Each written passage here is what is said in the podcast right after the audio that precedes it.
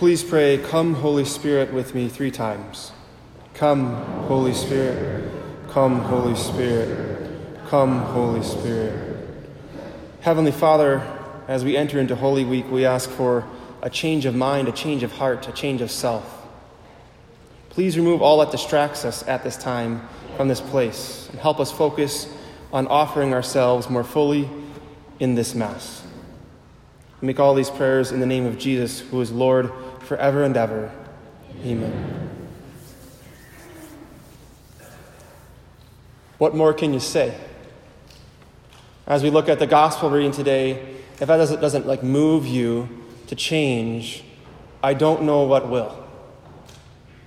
As we've entered into our time of Lent, we're coming to an end and we're getting ready for Easter, but we have to go through Holy Week.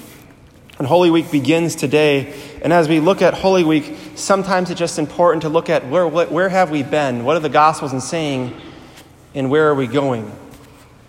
So, the first day of Lent, the first Sunday, we heard about Jesus being baptized and being driven out the desert and being tempted by the evil one for 40 days and for 40 nights. And then we heard about the transfiguration where Jesus took Peter, James, and John up to the mountain and revealed that he is indeed the Son of God. He is it. He is the only one who can save us. And he proclaimed his exodus into Jerusalem with Elijah and Moses at his left and his right. And then we heard the gospel when we had our altar consecrated here. The gospel talked about Jesus warning us if you and I do not repent, if we do not turn from our sins, we are going to perish. Next week, we heard about the prodigal son, where we hear about the son who just completely blows it with his pride, thinking he can just kind of spit on his father's will. But he has that moment of recollection, that moment of, what in the world am I doing? And he repents and he comes to his father, but his father, once his father sees him, he runs to him and comes and claims his son. And then last week, we heard about the woman caught in adultery, where Jesus teaches us that we're not called to judge others. And it's so easy just to pick up stones and get ready just to launch them at people and do some damage. But Jesus cannot be trapped. And here we have Palm Sunday, where it's so easy to say, hey, look at my palm, look at my palm. But my question for you, and, and me too, I look at myself in the mirror when I ask this how quickly will that palm turn into a sword once you walk out these church doors? How quickly will you turn back to bad habits? How quickly will you complain? Oh, Mass was 10 minutes longer today. That was so boring. How quickly will you go back to bad habits that when you find yourself on the computer or on your tablet, it's just one click? And before you know it, it's 10 clicks. And then it's 100 clicks, and you're doing something that you don't want to do because you're losing control? How quickly will our palms turn into swords? Unless if we choose to die to self this Holy Week in a radical way. Maybe you're thinking, oh, I can't wait until Easter because then I can have chocolate again. That's all you've given up. It's not enough. Jesus gives us a model. And for those of you who say you're a Christian, you proclaim that you're a Christian, there's nothing more unattractive than when you're around someone who says, Hey, I'm a Christian, and as soon as they walk outside of these doors, those palms become swords pretty quick with foul language, with gossip. And the list goes on and on. As we hear in our second reading today, which I'd just like to look at for a little bit here, as we hear in our second reading, Jesus gives us a model to learn how to follow Him, to put on His mind and not ours, how to empty ourselves. And it's called the kenotic hymn or kenosis, which means self-emptying. And that's the whole goal of being a Christian, is to empty ourselves of all that is not of God in us and be completely transformed, be completely filled with Him. Because it says Jesus emptied himself and he took the form of a slave, or some different translations say of a servant. What say you? Are you seeking to serve, or are you just a consumer? I just kind of sit back at Mass. I don't really focus. I don't think about how I can serve people in the community or in our church throughout the week.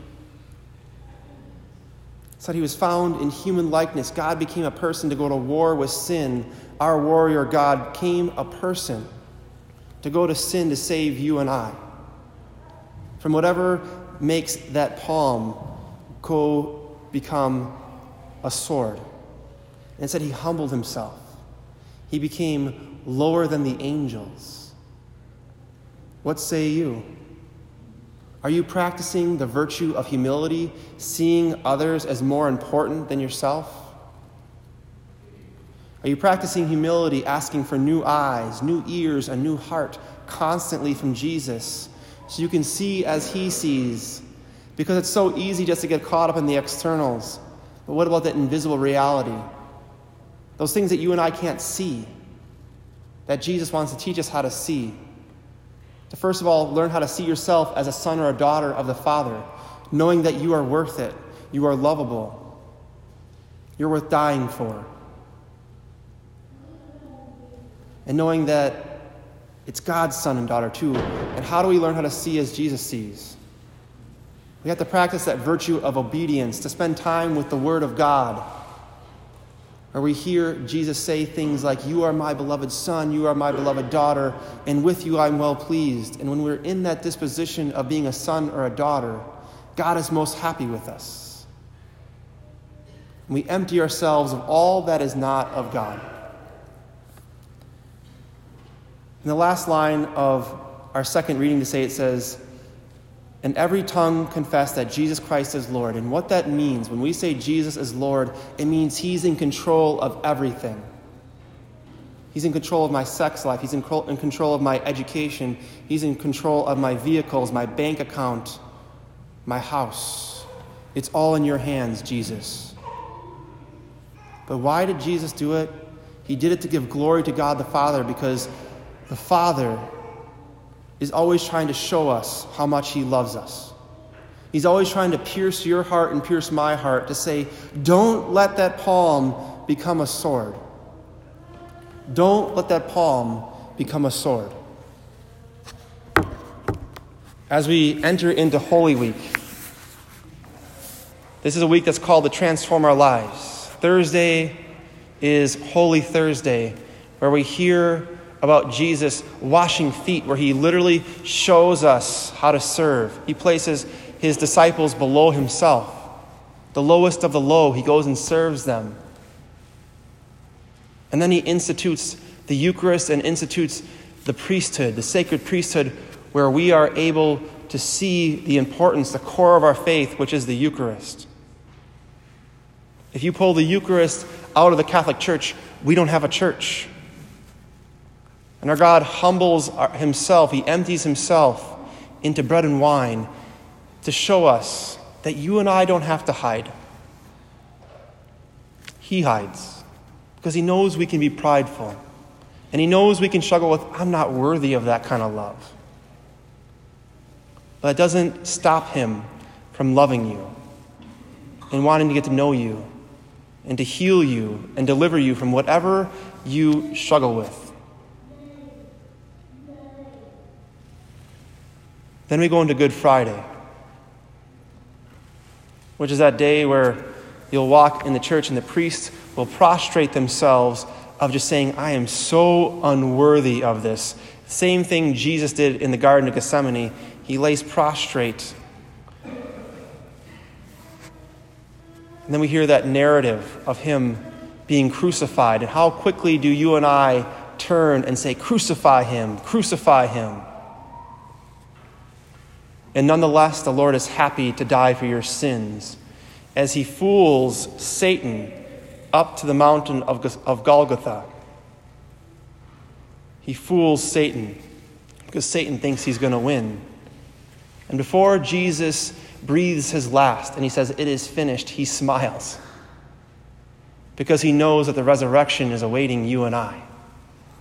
And we come to Easter Vigil on Saturday evening And if you come to Easter Vigil on Saturday, you don't have to go to church on Sunday. It covers the obligation. And we start in complete darkness because without God, you and I are in complete darkness. And we start with the Easter fire. We have a giant fire in the church. It's really awesome. The church lights up. We start lighting candles, and that, that symbol of darkness is where we were and where Jesus wants us to be. To say, I conquered sin and death because I'm a warrior, God. I conquered sin and death because I find you worth it. And will you tell others that they are worth it too? Will you tell others and help them to move from, from being a consumer to being a servant? To humble ourselves, to stop thinking about ourselves. What are they going to think, Jesus, if I actually promote you to others? Don't worry about it. Because we're all called to be like Jesus. We're all called to be more humble. To be humble like our God, who in just a few minutes on this altar is going to humble himself by bread and wine becoming his body and blood. And he wants to fill you with himself. Because what you and I do doesn't work apart from God. So at this Mass, we're called to empty ourselves on this altar and offer ourselves with the priest, to offer Jesus to the Father. To know that whatever darkness you may be going through, He's with you in the darkness. Whatever struggle you may have, He's with you. And He asks you to have a life changing Holy Week. So I want to encourage you this Holy Week to not be afraid to enter into the sacred Triduum, which is Holy Thursday, Good Friday, and Easter Vigil on Saturday. Because there is joy in the resurrection, there is joy in humility of knowing that I gave it my all, I didn't quit, because right now I can tell the devil's after some of us to throw in the towel, give up. It's not worth it. And Jesus knows your heart, and He knows my heart, and He knows there's potential in your heart and my heart. As we enter in this Holy Week, let us take a, mo- a moment of silence to place all of that stuff on this altar, to ask our Lord to save us, to encourage us, but also to be His witnesses, to be humble, to seek to serve, and not be served, as we heard in our gospel. May Almighty God bless you as you enter into Holy Week. In the name of the Father, and the Son, and the Holy Spirit. Amen.